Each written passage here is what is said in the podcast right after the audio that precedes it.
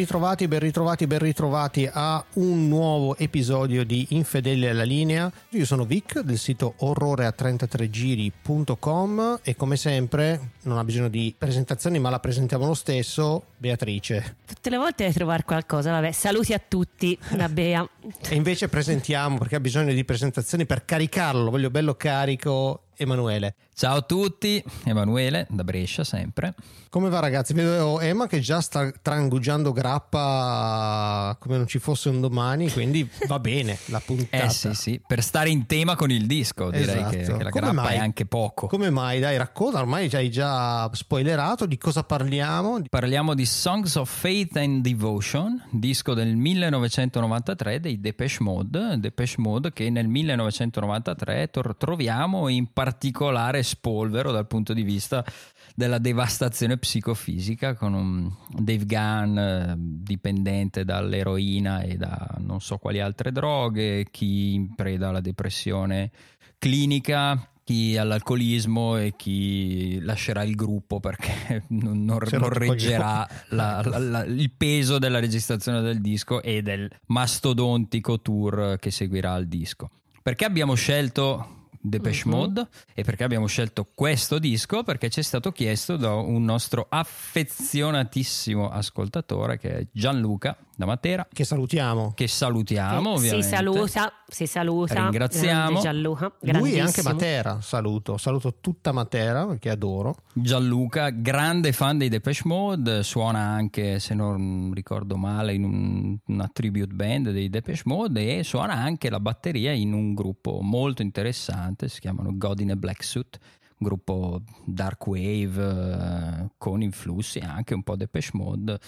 Molto molto interessanti, un bravo Sì. guaglione il nostro Gianluca che ci ha appunto consigliato questo disco e ci ha dato anche un po' la, la- la- la quadra perché eravamo un po' indecisi sul disco da scegliere perché è un disco vedremo appunto di evoluzione però Depeche Mode adesso Vic ci, ci imparerà che comunque sono sempre stati un pochettino in movimento e mai troppo granitici nel, nel loro sviluppo artistico. Esatto, però prima di fare la classica cornicetta bisogna anche ricordare come poterci contattare. Potete farlo tranquillamente andando sul nostro profilo Instagram, che forse è la cosa più diretta, oppure potete andare sul nostro sito infedelielalinea.it, mandarci una mail a infedelielalinea.outlook.com mi pare di aver detto tutto e ah, cosa molto importante, se no poi Emanuele mi bastona dietro le quinte. Se vi piace quello che facciamo,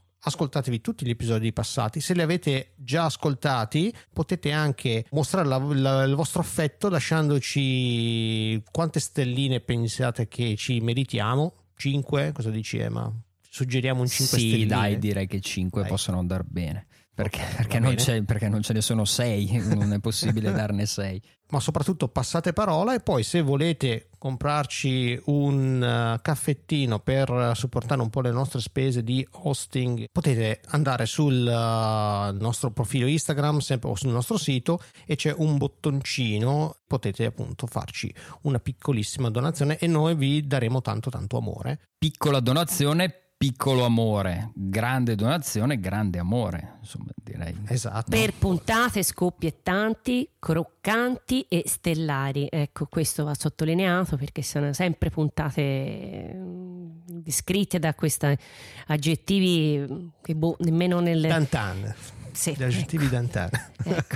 Poi se fate una donazione di un certo livello, Bea vi ospiterà come al solito a casa per una settimana. No, Bea non farà questo, ma vi darà big love, ve- veramente un cuore grande così, ecco, basta. Va bene, va bene, io ci provo sempre però. Torniamo a bomba, torniamo al 1993. Voi dove eravate nel 1993? Nel senso, non, non vogliamo svelare l'età, soprattutto di Beatrice, che sicuramente ballava nelle roccoteche, però dove eravate voi Depeche Mode nel 1993? Lo prendiamo da lì, dai. Parliamo da, da Bea, che lei sicuramente avrà tanto da raccontarci. La vedo, secondo me, preparata. Sui Depeche è una un gruppo strano per quanto mi riguarda, perché quando ero ragazzina, proprio ragazzina, tipo 13-14 anni, mi fu regalata classica cassettina dove praticamente io me l'ascoltai e mi piacque tantissimo ed era quella con Everything Counts, no, quella dopo, People Are, no, quella dopo ancora. Black Celebration, no, perché i nomi non li ho mai. Non, non, la, non, la, conosco la discografia, proprio l'ho guardata in questi giorni, non l'ho mai Black Celebration, ecco, era quello. Come non la conosci? In che senso? Non la non, non la, I, dischi, lo, I, dischi, non li conosco, gli ah, album li conosco. Conosco canzoni tutte sparse Singoli, che mi piacciono, mi, mi, sono sempre piaciute. Anche il, proprio il primissimo singolo, New Life, mi sono sempre piaciute, però i dischi interi a parte questo Black Celebration non li ho mai ascoltati, incluso quello di oggi che non avevo mai ascoltato nella sua interezza, però alla fine, anche ascoltando il successivo, quello precedente, questo, scopri che li hai sentiti, quei pezzi li hai sentiti, cioè... E nel 93 mm, no, però il successivo Ultra l'ho ascoltato moltissimo, mi sono proprio ritornati in, mente quei momenti lì, insomma, di quando ero all'università, io ero nei primi anni di università. Per cui sì, mi ha fatto piacere, grazie Gianluca, mi ha fatto molto piacere risentirmi tutto, cioè sentire tutto questo album proprio dall'inizio. Io invece un po' come te, nel senso che gli album li ho dei Depeche Mode, ma più che altro per anni li ho seguiti come singoli. Secondo me erano una macchina da singoli della Madonna. Adoravo singoli più diciamo quelli di, da seconda metà degli anni 80 in avanti, quelli un po' più scuri. Però anche le primissime cose sono, sono gradevoli, dai. sono ragazzi alla fine, no? nell'81 cosa avevano? 18-19 anni, erano proprio guaglioncelli. Mi ricordo che ero piccolino, ricordo quando uscì a You alla radio. Ho detto che grande figata questa cosa. Io questo disco in realtà l'ho comprato diversi anni fa ed era un mio disco che io tenevo in macchina e ascoltavo quando guidavo di notte. Perché questo è un disco, secondo me, notturno. E di notte sboccia, però non voglio spoilerare la cosa. Emma? Io nel 93 probabilmente non sapevo nemmeno chi fossero i Depeche Mode, comunque non li avevo assolutamente nel radar, ma ho scoperto retrospettivamente una cosa molto interessante, cioè che nel 92-93 io sentivo il, il giro di Just Can't Get Enough perché ascoltavo quel gran capolavoro uscito nel 92 che Vic conoscerà sicuramente che è In gita col Salvi di Francesco Salvi. Gran disco. E nel brano Cocco di Cocco da all'inizio non si sa perché prima che parta il pezzo che è esso stesso una cover c'è il giro leggermente modificato in qualche in qualcosa ma è quello di eh, Just Can't Get Enough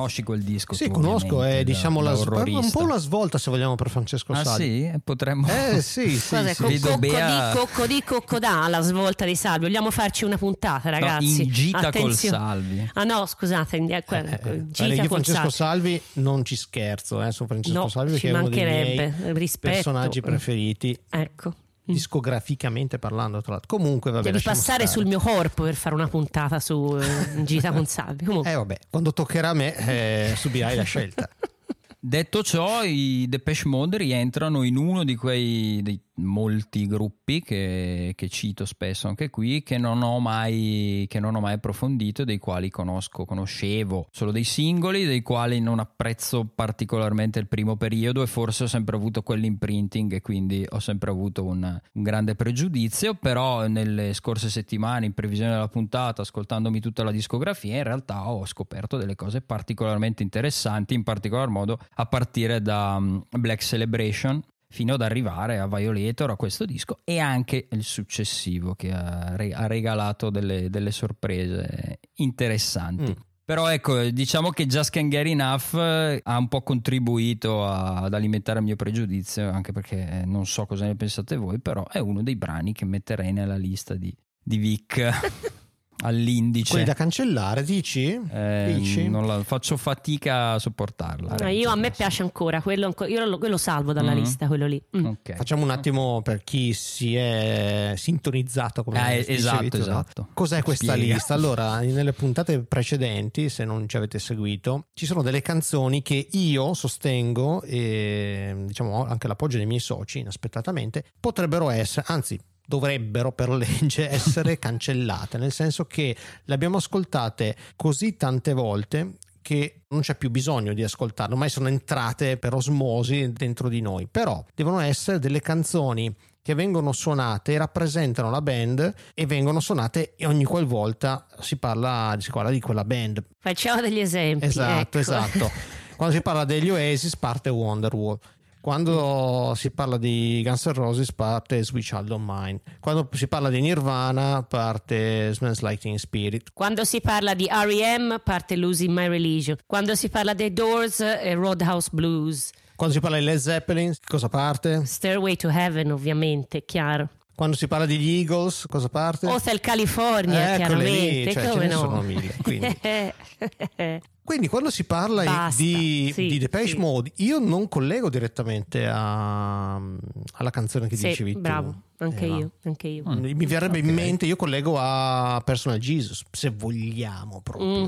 collegare, fare un collegamento diretto, però Beh, ci mettiamo volentieri anche quella allora, dai, se Ah. facciamo pure questo scambio. Va bene, personal Jesus, sto. Va bene, stavo dicendo cosa, non mi ricordo, ma proseguiamo, proseguiamo, proseguiamo. Facciamo una cronicità storica, visto che Emma diceva il primo periodo e il secondo periodo, ma di cosa stiamo parlando? Il primo album risale all'81 quando la band è... cosa suonano? Un synth pop praticamente. I stand still stepping on shady street and I watch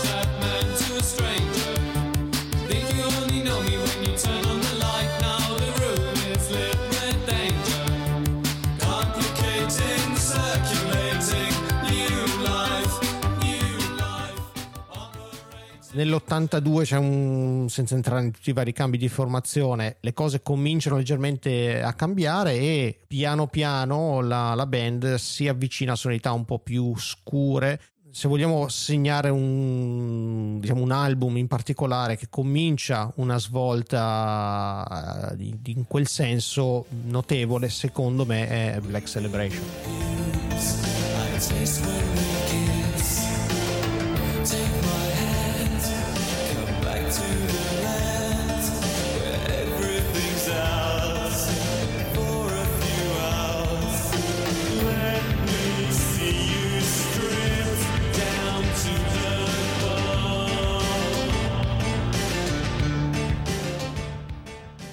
Poi la svolta invece commerciale è Music for the Masses dell'87, dove il suono si apre e diventano praticamente una band eh, che può conquistare gli stadi.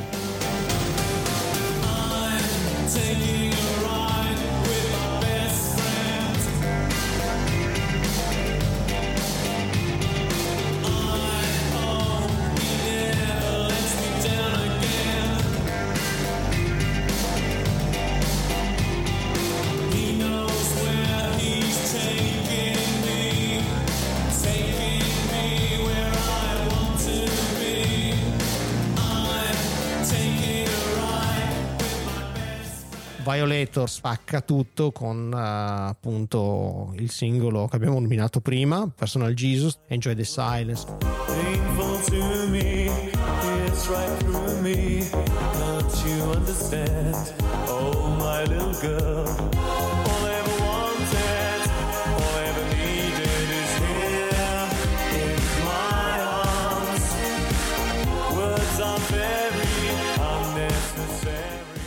Veramente singoloni potentissimi. E arriviamo all'inizio degli anni 90 Violator è del, del 90 è proprio un disco che si colloca proprio a metà secondo me tra gli anni 80 e l'inizio degli anni 90 nel senso si sa che all'inizio di un nuovo decennio qualcosa di solito cambia. Violator è ancorato negli anni 80 però non è un disco che direi mi riporta agli anni 80 non so cosa ne pensa Bea Assolutamente sì, anche perché il produttore cambia. Eh sì, che signor È produttore. importantissima considerazione da fare secondo me per questo album, ma in generale per tutti gli album, una cosa a cui ho pensato che magari non ci avevo pensato tanto prima, quanto il produttore voglia dire nel cambio anche nell'infedeltà e nel cambio di direzione di una band.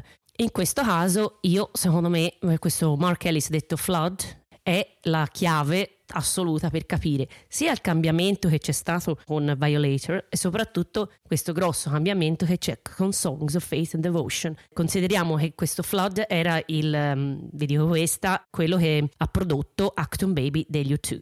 E con questo poi vedremo dopo, ne parleremo, ma insomma nota fondamentale secondo me.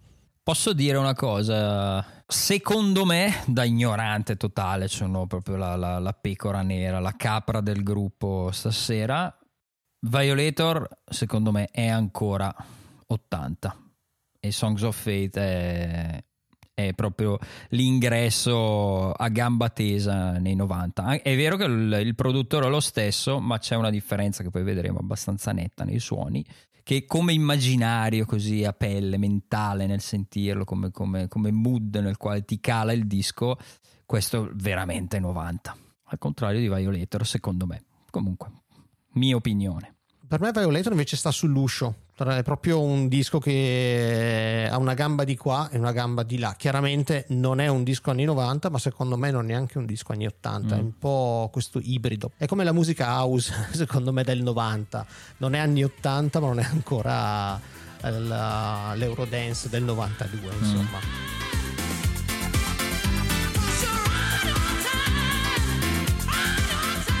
Non so se cogli questo riferimento, visto che tu frequentavi, Emma, le discoteche la domenica pomeriggio. Ci vedo. ce lo vedo, ce lo vedo, Abbondantemente, sì. mai Eh, entrato una volta in vita mia in Ecco. una discoteca, soprattutto Ecco. la domenica pomeriggio. Beh, adesso sarebbe eh, un po' quasi illegale, vista la tua età. Sì. Dai, prima di tuffarci in questo Songs of Fate and Devotion, facciamo un attimo un punto della situazione sulla musica, i cambiamenti tra il 90 e il 93, perché il rock alternativo, il grunge, se vogliamo, aveva spazzato via quello che c'era prima e le chitarre elettriche dominavano le classifiche, dominavano la radio, dominavano anche le roccoteche dove andava, dove andava Bea. E questa è una cosa importante perché i Depeche Mode sono una band elettronica e non so se vi ricordate voi, ma nei primi anni 90 nessuno voleva ascoltare la musica degli anni 80. Certo, era, era- c'era proprio il rifiuto, c'era il Era rifiuto totale, era Esatto. roba che non si doveva Sì, ascoltare sì, sì. assolutamente. Soprattutto C'era- quella elettronica che non aveva chitarre perché era completamente fuori moda. Quindi cosa succede nel frattempo? Violator è stato un successo incredibile in tutto il mondo. La band però si stava, come ha accennato prima Emanuele, stava un attimo sfaldando. Soprattutto il nostro Dave Gunn, che è il- la voce, il frontman della band, che torna da, non so, forse un annetto più passato a Los Angeles, dove diciamo riporta dei souvenir. Praticamente ha preso la sbrocca per i James Addiction.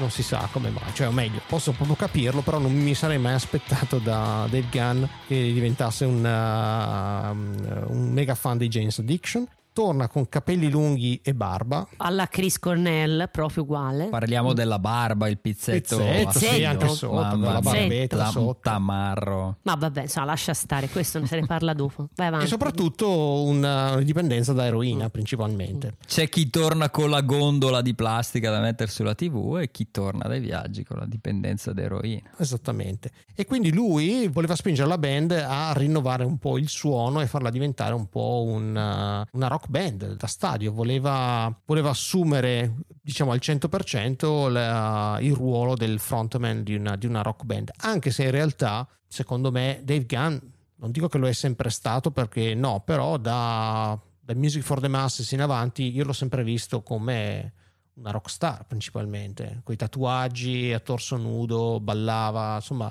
no- non era esattamente il um, classico frontman di una band elettronica. Dave Gunn non scrive un- nulla dei, dei brani di Depeche Mode se non qualche, qualche canzone negli ultimi dischi. Però secondo me la musica che girava un po' lui che probabilmente rompeva un po' le palle la situazione anche degli altri tre mm, componenti del gruppo che magari citiamo per chi non sapesse di chi stiamo parlando quindi Martin Gore che è il compositore principale tasterista seconda voce o mh, diciamo voce solista in alcuni brani e qua anche chitarrista. Alan Wilder alla batteria batteria non più elettronica ma batteria con le pelli e il nostro Adam Fletcher detto Fletch al basso e al- alle tastiere. Martin Gore si era gettato sugli alcolici brutalmente. Fletch mi pare Depresso? fosse in depressione Mi cronica? Pare di sì. Sì, E Wilder eh, non regge la, la- la- insomma, la pressione e se ne va. Eh sì, anche perché insomma stare insieme a questa simpatica congrega di amici non deve essere stato facile, soprattutto perché hanno la brillante idea di trasferirsi tutti a Madrid in una casa e stare tutti insieme eh, appassionatamente a, a registrare il disco, cosa che diciamo non andrà poi benissimo insomma come, come idea.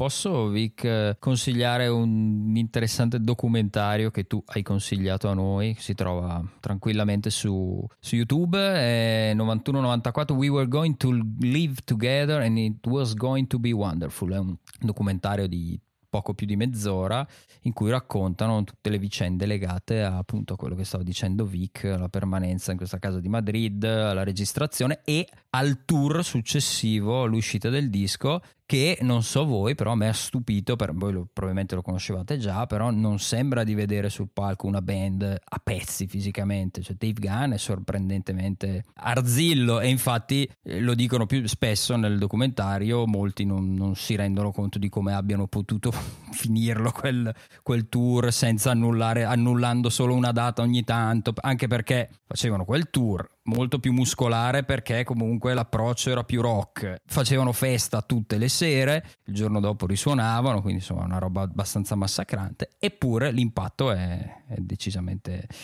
gradevole. E infatti, visto che siamo a consigliare, io vi consiglio assolutamente, dopo aver sentito il nostro podcast, ovviamente, di vedere mm, il film documentario su- sul tour che si chiama Devotional, che è sinceramente una roba fantastica. C'è proprio questa cosa che diceva Emma, una band rock eh, con un eh, Dave Gunn che si lancia sulla folla, torso nudo, quel pizzetto, il capello lungo, si leva la canottiera, cioè proprio... Vabbè, ora pic- piccola parentesi così, cioè vogliamo... Abbiamo già capito No ragazzi, andando. no ragazzi, effettivamente C'è Dave Gunn è una cosa... Cioè non puoi dire che è un uomo bello, no? Che non è bello, però c'ha un fascino, un carisma, una sensualità che è pazzesca. È una roba proprio. Vederlo poi quando suona, sì, scusate, quando canta, quando è lì sul palco, c'ha una carica eccezionale, cioè da bava la bocca. Ecco, Beh, sì. veramente. Mia moglie concorda. Ecco, vedi. Ecco. Concordo anch'io, senza bava alla bocca, ma concordo decisamente Eh, sì, anch'io. non c'è niente da fare, proprio una- un bel vedere, ecco, ma poi anche da un punto di vista proprio musicale dello spettacolo vi Mm. consiglio Devotion, si trova su YouTube facilmente, per cui Una domanda personale, Bea. Preferisci Dave Gunn con i capelli corti o con i capelli lunghi? Allora, ehm, avendolo visto, in- io non l'ho mai visto i Depeche Mode dal vivo, avendolo visto in foto lo preferivo sempre a capello corto, sbarbato, però vi assicuro, dopo aver visto Devotional, anche lo stile Cornell, insomma, mi piace, mi piace, mi piace in tutti e due i modi, anche, insomma, uguale, ecco, uguale. Uguale, va bene, va bene, va bene. Aggiungo le due ultime cose. La copertina, questa è un'altra informazione, le mie solite informazioni che non servono ma aiutano, è l'unica copertina, almeno fino ad oggi, con la band in fotografia. Oh, che fun fact eccezionale. Hai visto? Ed è anche il primo e unico disco che raggiunse la prima posizione in UK e la prima posizione in America, negli Stati Uniti d'America, oltre a Germania, Francia, forse Italia, mi pare, insomma. Ma scusate una, una curiosità, a voi le copertine precedenti, tolto Violator e questa, piacciono? No, hanno sempre fatto Ah, copertine ok, ok. Eh. robe, robe un po' strane, cioè un po'. Sì, diciamo si strane, capisce dai. bene dove vogliono andare a No, parare. beh, brutte, Mm, sì. brutte. Cioè, ce n'è una che sembra una roba power metal, ma i- low budget, quella col, col personaggio che, che- col- con, la, con la mazza su- sul promontorio, eh, il secondo, il terzo. Construction Cos- Time esatto. Again. Sì, è una copertina degli Envil, una cosa del genere. Esatto. sì, sì. Vabbè dai, ascoltiamoli che insomma danno, danno il meglio suonando. Direi proprio di Vai, sì. buttiamoci. Stiamo registrando di sera e secondo me il disco deve essere suonato la sera. Dai, ascoltiamo il primo pezzo che è il primo singolo e come si chiama Bea? Si chiama I Feel You.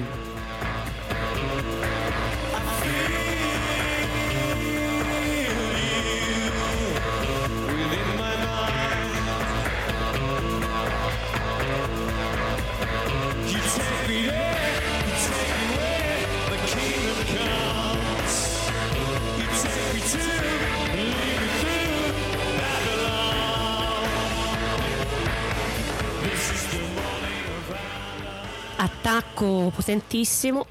A mio parere, uno, un inizio di album spettacolare, un pezzo che mi piace da impazzire, che non mi stanca mai, che mm, lo riascolto volentierissimo, lo conosco da sempre. E subito mi riaggancio a quello che avevo detto prima riguardo al producer, che è questo Flood che ha prodotto Acton Baby degli U2. Se si ascolta l'inizio di Until the End of the World di Acton Baby, si sente esattamente questo tipo di attacco industriale. Non saprei come aiutatemi voi che siete più bravi di me. Rumorista, dai. Eh, sì, que- sì. proprio questo che tutti questi suoni eh. e ragazzi io vi assicuro che ho ascoltato eh, questo disco senza sapere che c'era lo stesso produttore quando poi sono andata a vedere che era lo stesso avevo già fatto il collegamento perché la eh, vicinanza tra questo e Acton Baby è incredibile ricordiamoci che Acton Baby è del 91 e questo è del 93 Scusa, ti interrompo, giusto per dare a Flood quello che è di Flood. Lui è il produttore di Pretty Hate Machine dei Nine Inch eccoci Nails qua quindi dell'89. Sarà, Sarà un caso, un esatto, caso. quindi vedete che c'è un po', comunque c'è il filo conduttore è questo. Comunque pezzo per me inizio spettacolare. A me piace nonostante, come sanno i fedeli ascoltatori da una vecchia puntata su Susan Vega, io non apprezzo particolarmente le sonorità industrial, però mm, nonostante ciò il pezzo mi piace, eh, anche perché mm, le sonorità di quel tipo non sono particolarmente invasive né in questo pezzo né in generale in tutto il disco. Mi faccio una domanda un po' maliziosa. Volevano fare un po' la personal Jesus con quel riff eh, bluseggiante insistente o sono troppo maliziosi? Non lo so, diciamo che se avessero voluto fare una, una personal Jesus è molto più diciamo accattivante come Sì, canzone. sì, no, parlavo Poi del ci sento riff. proprio il blues, cioè Dave Gunn riesce a venderci il Mm-mm. blues suonato con, uh, con, con delle tastiere, insomma, tra virgolette tastiere, perché qua di fatto la chitarra la fa la padrone. Non so se avete visto il video, abbastanza bruttarello, di Anton Corbin. C'è Fletch che appare un attimo di sfuggita per sbaglio, sembrava essere arrivato così all'ultimo minuto, ti faccio in due inquadrature. Ma no, c'è la batteria, la chitarra e, e il cantante che si dimena con un abito abbastanza discutibile. L'immagine è quella di una rock band, quindi per me no, si Mm-mm. collega, ma questa è decisamente più bluseggi- Comunque a detta sbluseggiante. di Martin è proprio il pezzo in cui quel- quella volontà di fare un disco appunto più rock si manifesta al suo picco in tutto il disco, secondo Sì, sì. Martin. Poi. Poi il ritornello però riporta direttamente quando Sì. si apre, riporta a, a Music for the. Masses, Molto Violator. bello il ritornello Sì. quando si apre. Sì, sì. Per me invece la metto nella mia sicuramente top 5 delle canzoni di Depeche Mode. Questa proprio la adoro, proprio perché è rumorista e spigolosa. E spigoloso sarà un po', un po' il leitmotiv del disco. Si comincia alla grande. Oh, finalmente un Vic preso Hai bene visto? all'inizio del disco. Dai, Andiamo avanti con le prossime note di Walking in My Shoes, che è anche il secondo singolo, il primo fu proprio I Feel You. I would you about the things that put me through, the pain I've been subjected to. But the Lord Himself oh, would blush. The countless feasts laid at my feet, forbidden fruits for me to eat. But I think your pulse would start to rush. Now I'm not looking for absolution forgiveness for the things I do. But before you come to any conclusion, try walking in my shoes. Try walking in my shoes. You stumble in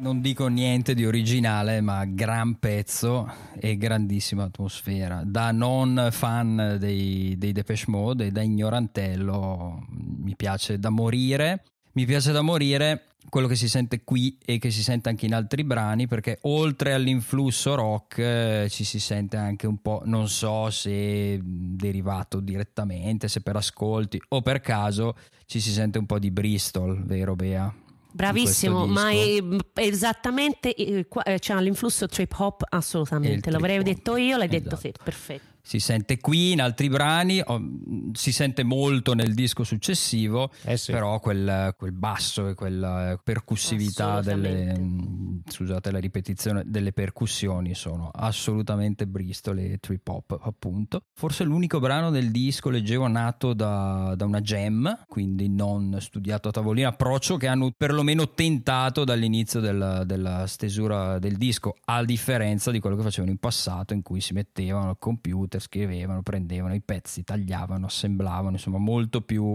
molto più cervellotico, molto più di, di testa e molto meno viscerale. Il brano è meraviglioso, adoro quegli, quegli accordi di, di- di piano, synth eh, spettrali allo stesso tempo epici sotto, sotto il ritornello e in generale il quadro emotivo che, che riesce a dipingere la canzone che è molto suggestivo e che è tipico anche un po' di tutto il disco. Disco particolarmente cupo, così come sono cupe generalmente certe sonorità di Bristol e qui siamo in, in quel territorio. Beh, bellissimo. Pezzo bellissimo, assolutamente strepitoso per me, forse lo, lo preferisco anche a, a- a Feel You, è proprio una roba strepitosa questa, proprio perché c'ha appunto come ha detto Emma questo sguardo al, al trip hop, perché per questo anche molto anni 90, però un trip hop sempre reso Depeche Modiano, non so come spiegare, cioè loro mantengono sempre la loro linea Depeche Modiana, che sono forse date da- dalle tastiere, non lo so, da questa atmosfera un po' cupa, non lo so che cos'è, non saprei definirlo, però mm, si mantiene in, tutte- in tutti i pezzi, anche successivi. Qui volevo anche dire, eh, lui dice appunto per quanto riguarda i testi, try walking in my shoes, you stumble in my footsteps, cioè, eh, non sarai molto in piedi per bene miei- sulle mie impronte, no? E mi ha ricordato cosa diceva Elvis, no? Before you accuse, criticize or abuse, just walk a mile in my shoes. Da notare che Dave Gunn è super fan di Elvis, tra l'altro. I testi sono Songs of Faith and Devotion, da tenere presente che Martin Gore è un cristiano, un credente, quindi c'è sempre un riferimento in tutti i pezzi a questo caso assoluzione, perdono, eh, il- eh, l'amore, gli angeli, il paradiso, poi vedremo dopo ci sarà Giuda, Tommaso, eccetera, eccetera. Insomma, comunque c'è molto biblico. Sì, concordo anch'io, un bel pezzo, non è tra forse i miei favoriti, però è assolutamente una gran cosa. Diciamo che i fan dei Depeche Mode si trovano più a casa qua, ecco che su I Feel You decisamente. La versione a 7 pollici, non so se l'avete ascoltata, invece è ha un taglio un po' più industrial, decisamente, più, più rumorosa, che io preferisco, devo essere sincero, però questa qua ti metti in autostrada e la, la- la suoni a volume diciamo pericoloso e questa è fantastica è fantastica ricordo ho passato bei momenti ecco a ascoltare questo pezzo assolutamente notturno Quindi i Depeche Mode, diciamo che guardano indietro, ma guardano anche avanti in buona sostanza, perché sì, si trovano a casa con le loro sonorità più elettroniche, però puntano su sonorità anche moderne de- dell'epoca. Andiamo avanti con eh, Condemnation. condemnation.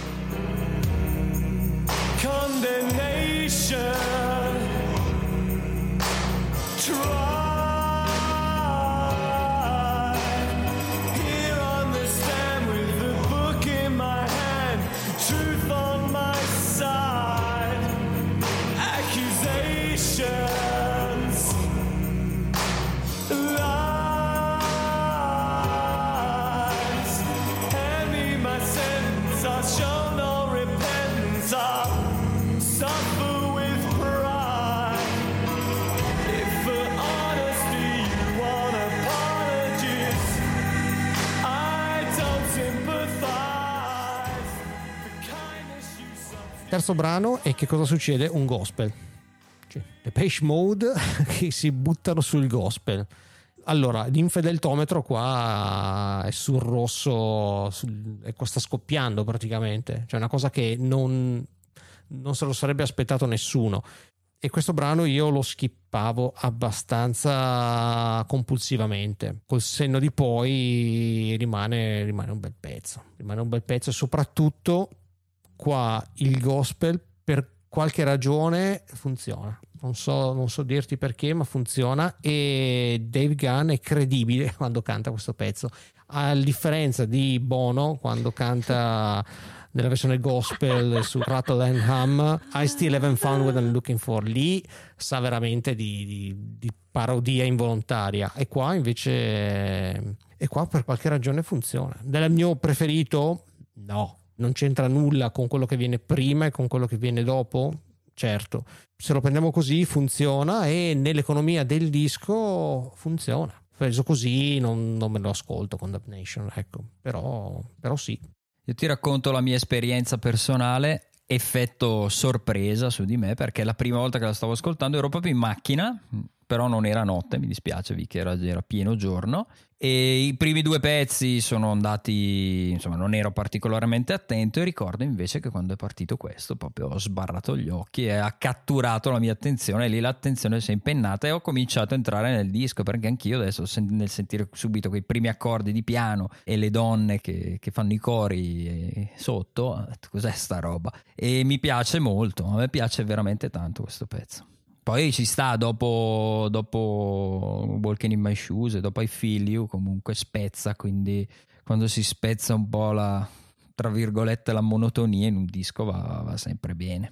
Ragazzi, pezzone, pezzone bellissimo da cantare a squarciagola. La voce di Gunn, che mh, ancora non l'ho detto, forse ho detto che, che è strafigo, questo l'ho detto, però la voce di Gunn, ragazzi. C'è anche un po' di, di rojo, cioè, ah, Mm. che ogni tanto fa così. capi- Hai presente quel momento che Sì, ci sì. mette proprio l'anima? Lui la canta perché non si sa bene cosa gli fruzzicava in testa, però lì si, si sentiva quando ha fatto questa, quando ha, ha registrato questo pezzo. Lui quando la canta ci sente a palla e lo sentiamo pure noi. I- We feel you, Dave, qui veramente eh, 100% proprio. E poi, piccolo fan fact che mi ha divertito: al minuto 1 e 29 c'è due secondi di Silent Night, Bianco Natale. Non so se ci avete fatto caso. Sì, sì, questo l'ho notato anch'io. Ci hai fatto caso?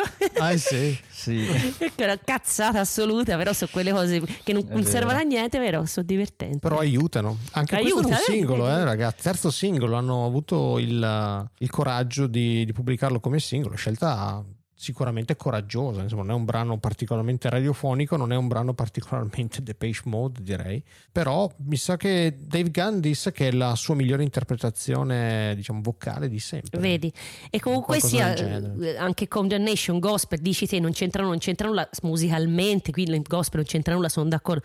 Però rientra nello- dal punto di vista lirico, di sta parlando di paradiso, di tutto. Sì, eh, sì, Condemnation sì. Gospel funziona, meglio dico. di un canto di chiesa, no? Di blues di chiesa. Ah. Dai, andiamo con il quarto brano, Mercy in You.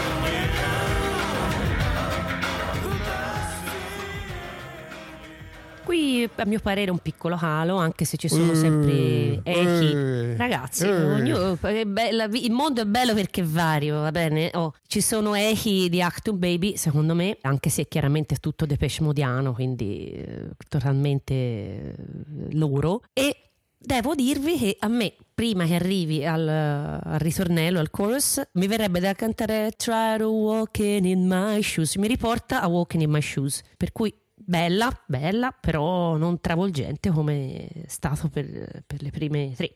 Ecco. Mm, Invece, secondo me, si, ri- si risale qua come Nursing You. Mi piace molto, molto, molto. Forse un po' rispecchia un po' le mie aspettative per il suono dei Depeche Mode del 93. Questa deve averlo ascoltato parecchio un certo Billy Corgan. Perché praticamente quando ha inciso Adore ha preso copia carbone questo brano e altri brani anche dei Depeche Non Mode. ci avevo pensato. È un rock elettronico. Nel 93 spalanca le porte a quello che poi succederà nella seconda metà degli anni, degli anni 90. Come rock elettronica andranno a braccetto, purtroppo dico, perché a me non piace molto. Però è un giudizio mio. Comunque sì, sì, se ti piacciono i Depeche Mode claustrofobici, scuri e ancora di notte questo pezzo esplode. Mi piace molto perché i brani che mi piacciono di più in questo disco sono quelli appunto un po' meno, meno industrial meno spigolosi. Il ritornello con quel tappeto di synth o voci femminili. Non capisco se siano note alte di synth o voci femminili effettate. Comunque è fantastico. E notavo eh, in tutto il disco che i synth ci sono, come diceva giustamente Bea prima, ma l'uso che viene fatto è totalmente diverso rispetto a- al passato, anche solo rispetto a molti episodi di, di Violator in cui i, suoni, i synth sono decisamente più ritmici, Eh più sì, eh. isolati, Sì, il sì. suono è più algido. Qui è un po' sepolto, è più integrato nel suono, nel quel pastone rock industrial e quindi sono, sono parte dei, dei vari layer, dei vari strati del disco. In questo senso il disco è rock, non solo perché ci sono le chitarre, c'è la batteria suonata, ma perché proprio l'approccio mm, organicamente inteso è più rock anche in questo senso. Quindi sono d'accordo con Vic, e anche a me piace molto. Dai, proseguiamo con Judas.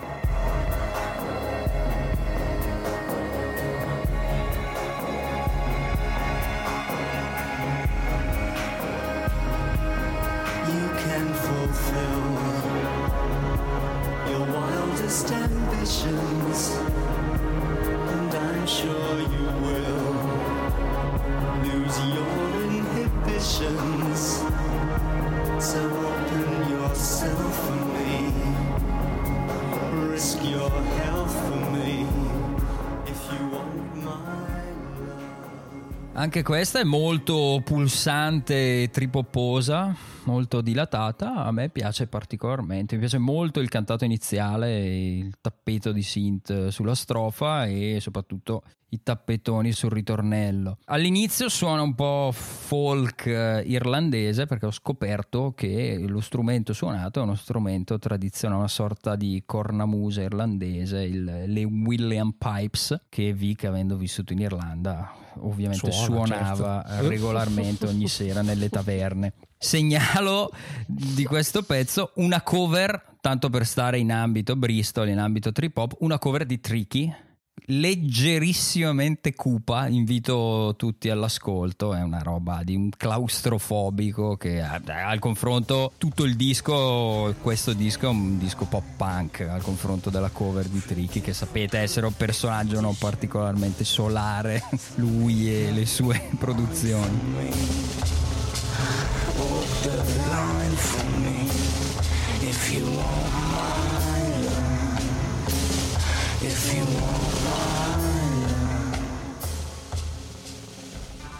Beh, io mm, anche qui ci ho trovato delle similitudini con l'attacco di Ultraviolet Light My Fire di Acton Baby, anche se poi insomma non finisce lì, ecco. C'è riferimento biblico sia nel pezzo degli U2 che in questo. È bella, bella, cupa da morire, come dicevi te, sì, è un pezzo che emotivamente mi ha coinvolto, devo dire, ecco. Uno di quei pezzi dove non so se li riascolto volentieri sempre, un pezzo che ascolto forse in determinati momenti. Poi c'è un finalone strumentale Da paura. cupissimo, Da ragazzi, paura. da una cosa um, pazzesca, cioè, ecco. Anche questa qua skippavo perché non amante delle ballad, skippavo. In età più matura, ripeto, nel contesto dell'album funziona alla grande, ma secondo me due volte Condemnation questo brano qua. L'intro tipo da Highland eh, scozzese e poi, non so se avete fatto caso, si fonde con la voce praticamente. Piano piano entra e non, non te ne accorgi e comincia a cantare. A me la voce di Martin Gore piace, alle volte, poiché canta spesso ballate un po' anche stucchevole su certe, su certe produzioni, qua invece funziona anche perché dicevi c'è questa coda strumentale scura, disperata, plumbea, highlight del disco, highlight dei Depeche Mode, tutti secondo me questa qua invece. Ah, Eh, Non l'avrei te, detto, Sì, sì. non te. l'avrei detto, Nemmeno io. pensavo l'avresti bocciata. No, no, Bene, sono felice. ti fa lacrimare sangue nero questa canzone. E comunque sia la voce, sulla voce di Martin Gore. È che Martin Gore, non so se ci avete fatto caso, fa un vibrato pazzesco. Fa proprio un vibrato incredibile che l'altro non fa. Ecco. Parlando di Martin Gorge, una cosa che non c'entra, ma a me disturba molto la sua faccia. Non so, saranno quegli occhi sparaflesciati e i ricciolini biondi, però è una cosa che cioè, mi, veramente è una cosa che mi infastidisce. È un po' strano, sì. c'è qualcosa che non riesco a gommoso. dire, c'è qualcosa che non va. Ma non riesci a capire cos'è. esatto. Dai, proseguiamo con In Your Room, il quarto singolo.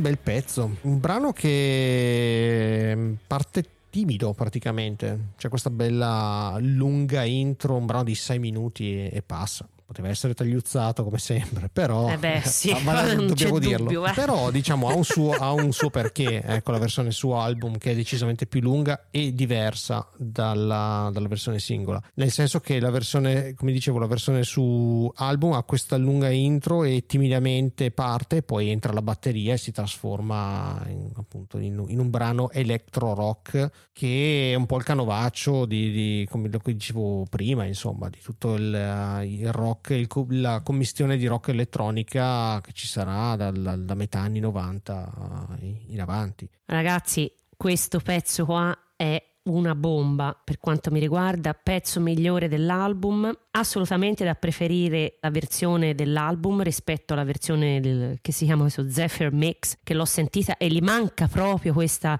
in- intro Eh sì. cupa che cioè, cercavo di capire a cosa mi, cosa mi ricordavo, ho provato in tutti i modi, secondo me non ci sono arrivata, però ve la voglio Oh, basta, fermati voi, qua ragazzi. apposta, non ci sei arrivato, andiamo avanti. No, No, invece no, no, apposta. ve la Ah, dico no, lo stesso, maledetto, arrivato. guarda. Mannaggia. La dico non è proprio esatta, però mi ricorda un- ehm, l'atmosfera, ma non è un mi ricorda nel senso melodico, Mm, cioè un'atmosfera da film di Brian De Palma e, e dal punto di vista dei testi si parla della tentazione, ecco per quello che anche fi- immaginarsi il nostro Dave in your room, capito lì, il schiavo di questa, cioè Di questa, ragazzi, qui la fantasia, siringa, la, fa- schiavo, la fantasia, sì, no, vabbè, te la, te la vedi questa. Io invece mi sono immaginato tutto un altro, tutto un altro, tutto un altro mm, scenario e insomma molto bello, molto più bello della- di quello della siringa, dove lui è schiavo in your room, dove la- l'anima, insomma, la tentazione qua.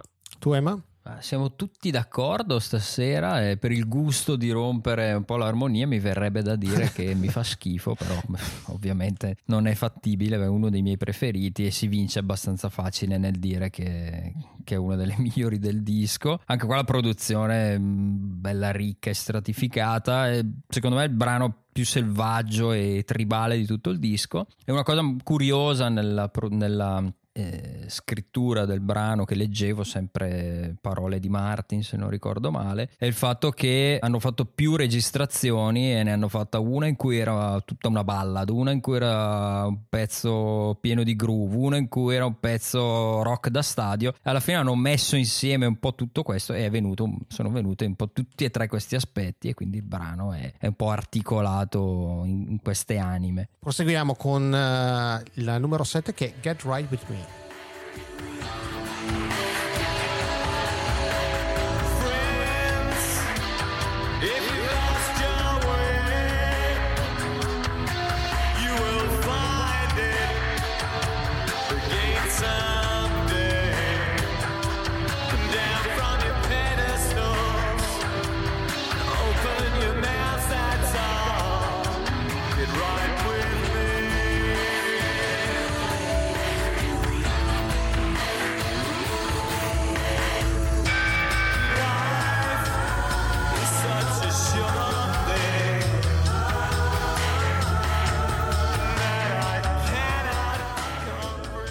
Ragazzi, gran pezzo, a me questo piace un sacco, una specie di distorsione di un pezzo pop con un coro alla gospel che ripiglia l'idea di Condemnation. Da un punto di vista dei testi si riferisce a una specie di offerta di ramo di olivo alla band, cercando insomma un'offerta di pace, rimettiamo a posto le cose, anche se ha un finale molto dark, anche qua, bellissimo. A me piace un sacco, anche questo. Nonostante quegli accenni di scratch iniziali, che io detesto gli scratch, anche a me, anche a me piace molto e sottoscrivo tutto quello che ha detto Oh, che Bea. bello. Il tocco gospel, No. il tocco gospel ci Eh, sta sì. alla meraviglia. Ah, invece io sono controcorrente qua, quasi, praticamente. Ma no? No, allora, Oh, allora, finalmente. Il Vic che noi conosciamo è tornato fuori finalmente. Piano, piano, Mary, Mary, quite contrary. Il bad cop. Bad cop. No, nel senso che è piacevole, però se uno ti chiede, allora, se uno ti dice come suona Songs of Fate and Devotion, io gli farei ascoltare questa qua, perché qua c'ha tutti gli elementi, c'è la base elettronica plumbrea, Mm. c'ha le chitarre, la sapore blues, c'è il gospel, cioè il disco viene concentrato in una canzone, quindi c'è un po' un'insalata mista, no? Sì, non è male, ma dimenticabile anche, però diciamo che tiene insieme un po' le sonorità del disco verso la seconda, la seconda parte, verso la fine eh, dell'album. Poi l'ultimo pezzettino è una specie di intro per il brano successivo, ma sì, fa, fa disco, una canzone da disco, ma dimenticabilissima per me. Invece la successiva Rush, vediamo come suona. Vediamo.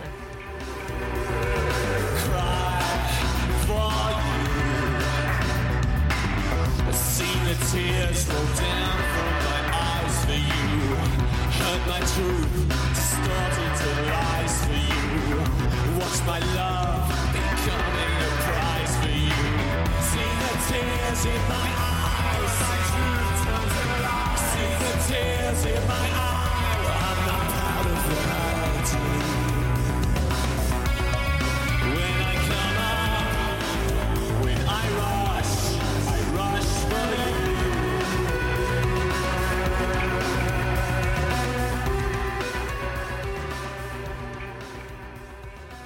Dunque, ragazzi, questa canzone scoppiettante stellare, no, non è per me. Questo è un pezzo un pochino più così buttato lì, un po' meno infedele forse rispetto agli altri. Questo industrial elettronico, solito discorso eh, dal peccato, devotion, bla bla bla. Insomma, diciamo non mi ha lasciato molto, ecco, ehm, non mi entusiasma. Ragazzi, non mi entusiasma. Ti sbagli, ti sbagli. Questo è uno dei pezzi più fichi della- dell'album. No, no, è una, grandissima cosa che ho riscoperto, ri-riscoperto riascoltando l'album. Questa è la classica colonna sonora per fare sesso selvaggio in un nightclub. Ma se vabbè, adesso guarda, cioè, scusate, allora questa frase di Vic che ha detto adesso, Cosa c'è? Cosa... cioè l'unico motivo perché gli piace questo pezzo No, no, no. No, no, è un pezzo molto, è un pezzo molto sensuale, però pur essendo un electro rock non particolarmente forse originale, non lo so, però mh, ci sta, che parte bello tirato, poi c'è questa pausa di riflessione in mezzo e poi riprende quasi che la pausa serve per farti sentire anche ancora di più la botta. Devo dire ancora una volta, highlight del disco e highlight della band, secondo me. Sono d'accordo con Vic, ha un Ehi, gran tiro, bravo. bello antemico. grazie, Si grazie. è beccato grazie. l'applauso. Quando mai? Non si è mai sentito l'applauso di Vic. L'applauso, il bacio in fronte, bacio accademico- bacio il in bacio accademico non si è mai visto. Veramente. No, bacio accademico ancora no. non L'applauso, l'applauso, mai visto. Vabbè. Vic sottolineava giustamente quel, ehm, quella pausa piena di riverberi in cui il brano si acquieta che sembra fatta apposta per, eh, per poi suonare il brano live. Infatti live questo brano nel Devotional Tour è una bomba, c'è Gunn che si contorce particolarmente... No, Ma Bea non è, non è anche No, lì non piace il rock and No, beh, roll. forse Bea. è per quello Bea, ascolta fondamentalmente. Polanca For- al Che massimo. Polanca, do io Polanca. Ma poi Polanca piace tra l'altro. Questo effettivamente sapevo, eh. sì, è sempre piaciuto, me l'ha insegnato il mio babbo. Vabbè, scusate, finisci. eh, ma- No, no, ho finito, ho finito, lo, lo- lo promuovo, lo promuovo anch'io Bene. decisamente. Allora andiamo al prossimo, vai. One Caress. Well, I'm down on my knees again, and I pray to the only one who has the strength to bear the pain, to forgive all the things that I've done. Oh, girl, lead me into your darkness when this world is trying its hardest to leave me unimpressed. Just one caress from you and I'm blessed.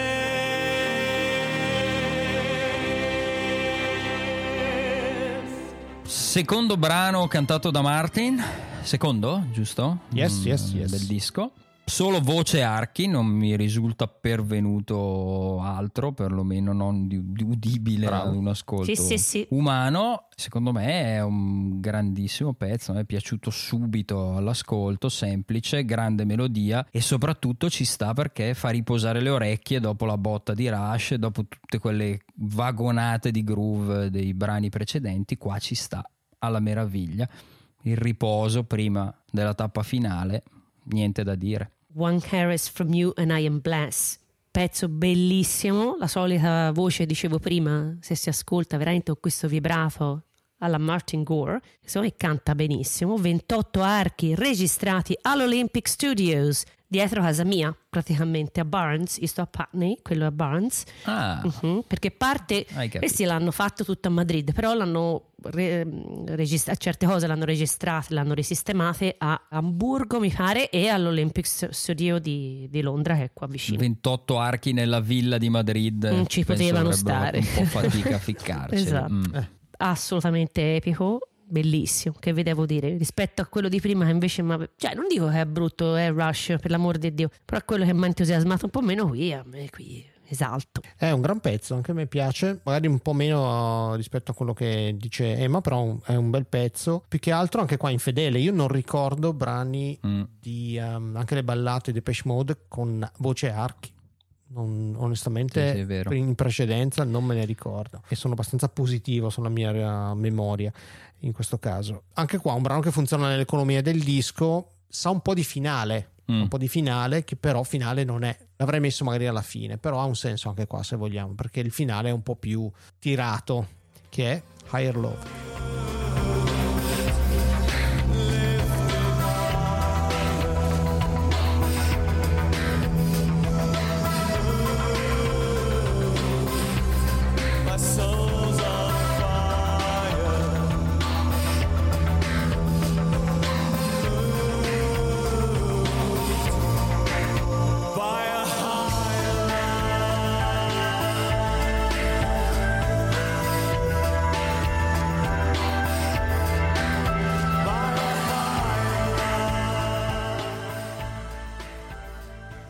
Con Higher Love si chiude il disco e mm, si torna in- per una canzone a Violator. Per quello che dicevo One Caress mi dava più da finale. Carina, vabbè, un po' lunghetta, ma ci può stare. Sì, una chiusura che non, non particolarmente memorabile. Allora, io sono d'accordissimo con Vic. Beh, e ah, adesso capisco. applausi, e adesso applausi, anche l'applauso me lo sono beccato anch'io adesso. Sono contentissimo. Cioè, you make my day. Ho capito adesso perché dicevi doveva finire prima, sì, eh, perché questo è il pezzo forse meno infedele, eh, si torna proprio indietro. Però, momento, ascoltando Devotional, voi vi renderete conto che loro attaccano, se non mi sbaglio, ma sono quasi sicura che sia così, attaccano il concerto con Higher Love.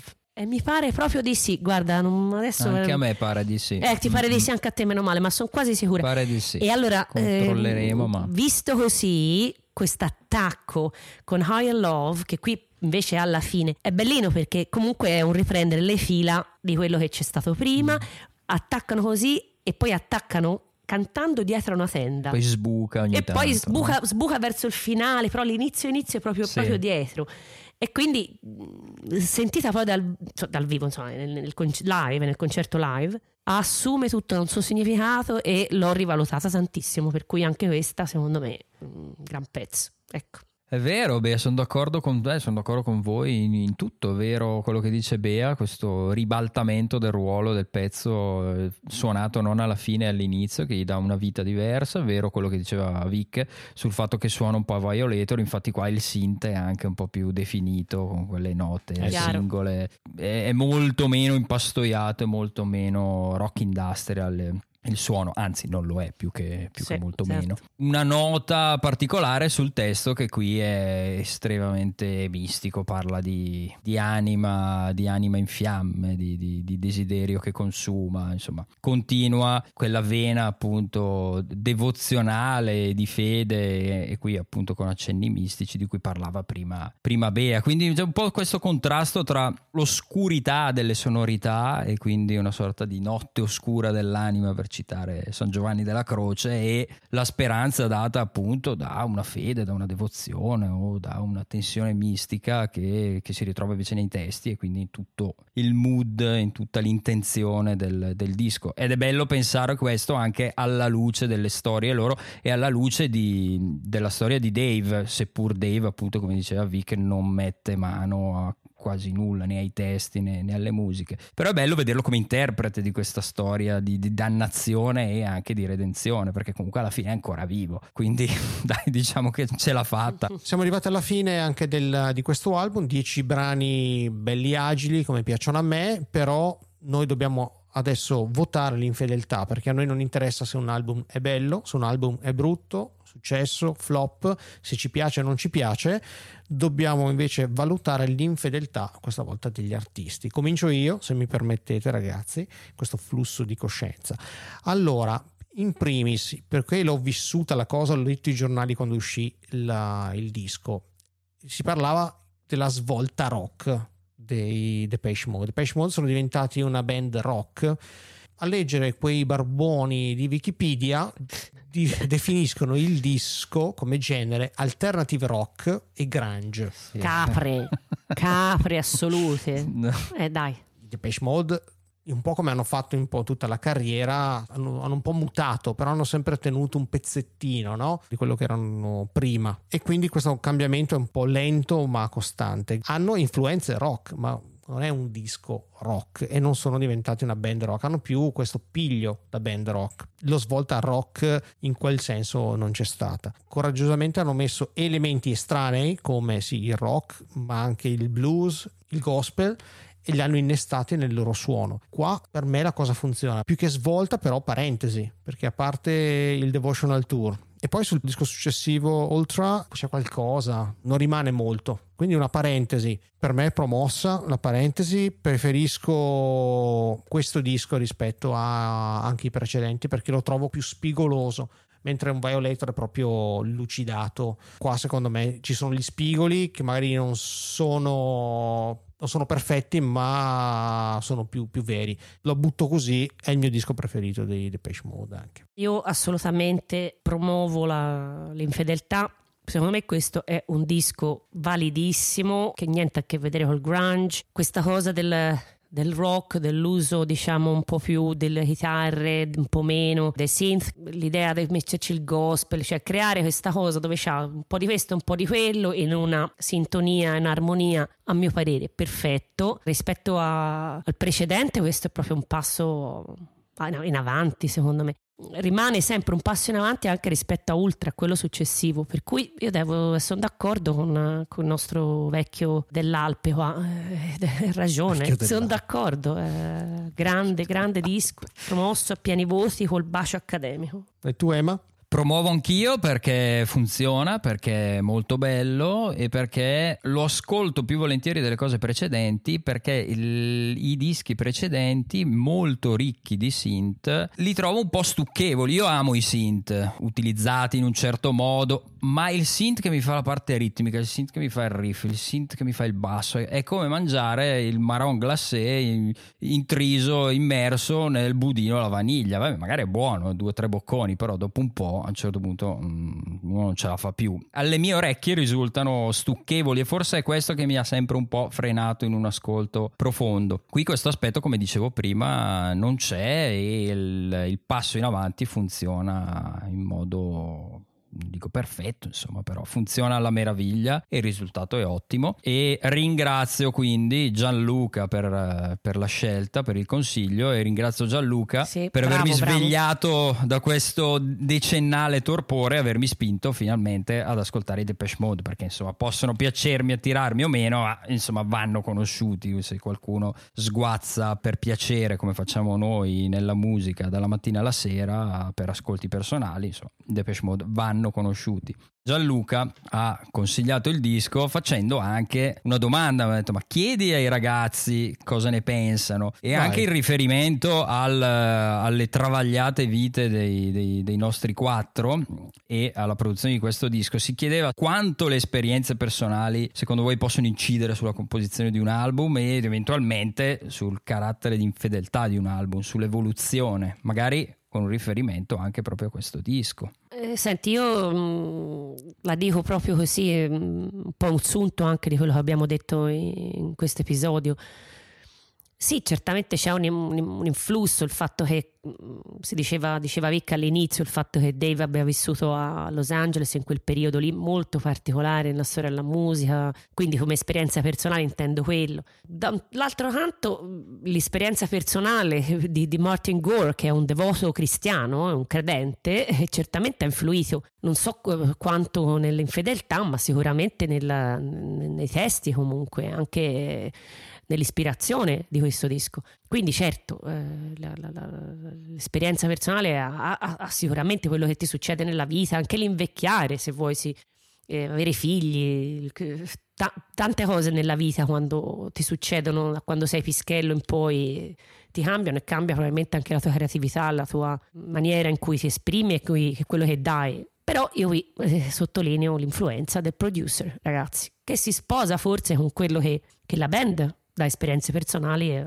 voleva dire, ecco. La risposta per me è assolutamente sì. Io spero sempre che i miei artisti preferiti soffrano tanto, si droghino tanto, mu- gli muoia tutti i loro amici, i parenti, perché producono delle cose straordinarie.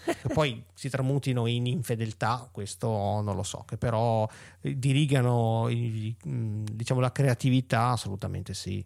Sì, sono d'accordo anch'io, assolutamente. La- anche per me la risposta è affermativa. Non sempre succede, però insomma, lo si può guidare magari razionalmente o con la volontà verso mm, in, altre, mm, in altre direzioni, magari per volontà meno, meno pure o più commerciali, però tendenzialmente sì. Non arrivo a- ad augurare le, le- le peggio cose ai miei artisti Vabbè, preferiti. Posso- può essere un- una svolta o un buon disco, può essere frutto anche di esperienze positive, quindi insomma dai. Però Dipende sì, come vive la droga. Decisamente. Eh? No, positiva. Ecco. Piccolo inciso e poi dobbiamo salutare eh, tutti. Non so, Emanuele, faccio una domanda a Emanuele perché è il verginello un po'. Hai ascoltato anche i dischi successivi? Perché secondo me dopo il 97 praticamente, a parte qualche canzoncina su Playing the Angel, per me c'è il vuoto cosmico. Ho ascoltato pochissimo skippando, ma sono arrivato a Ultra che ho ascoltato per Ah, curiosità ok. e mi è piaciuto, ma proprio perché ho letto Basta. quello che stai dicendo tu e Ultra è considerato quasi unanimemente il canto del cigno, non avendo avuto tempo mi sono fermato lì. Però se me lo confermi anche tu, può darsi che, che non ci metterò troppo Qualche male. singolino c'è qua e là, no? Sì, Eh. qualcosina. Free Metà di Love. Angel non mi dispiace. Eh. Free Love, sì. ma- Poca roba, Però, poca roba, ragazzi, sì. è poca roba, esatto. Sì, sì, Vabbè, comunque, questa è una, una mia, una mia Eh. opinione, quindi infamate Infamiamo lui, Ecco, sì, non noi. Noi siamo Esatto, bravi, lui. benissimo. Sempre lui. Quindi vi saluto anche per oggi, è stato un piacere parlare con voi ragazzi, è un piacere eh, andare nelle case e nelle orecchie di tutti i nostri ascoltatori. Scriveteci, vi abbiamo già lasciato tutti i nostri contatti a inizio puntata, mi annoio da solo a ripeterlo. Voleteci bene, passate parola, au revoir, buonanotte perché dovete ascoltare anche questa puntata di notte come quando ascoltate il disco. Sì, difatti ricordiamoci quando scriveremo il commento a questa puntata, è una puntata da sentire di notte. Proprio diciamo buonanotte, dormite bene, vi mandiamo i baci. Stellari. Volevo dire baci stellari, infatti, baci stellari. Saluti da Bea, eh? buonanotte a tutti. Adesso che siete sotto le coperte, con la tisanina alla valeriana, con la vostra bella berrettina con le orecchie da coniglio, non dovete far altro che donare, votare e likeare dopo aver finito la puntata. E quindi buonanotte anche da Ema. Se poi vi addormentate prima di donare, vi svegliate la mattina e dite: Ma no, mi sono dimenticata di donare. E lo fate la mattina, belli svegli e rinfrescati, tutti contenti di averci ascoltato. Eh? O se donate in dormiveglia e non ve ne ricordate, magari il giorno dopo donate un'altra volta. Buonanotte. Va bene, buonanotte, buonanotte. Buonanotte. Che tre coglioni, veramente. Cioè, uno peggio dell'altro.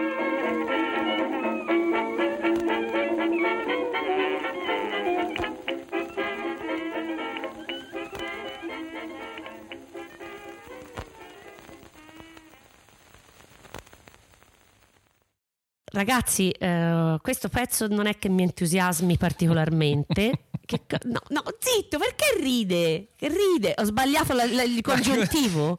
Non è che mi Ma no, entusiasmi, no. va bene? No, no, no, perché, perché sei partito con ra- ragazzi, non è che... Sono un po' cecchettiana quando ragazzi, sono Claudio Cecchetto.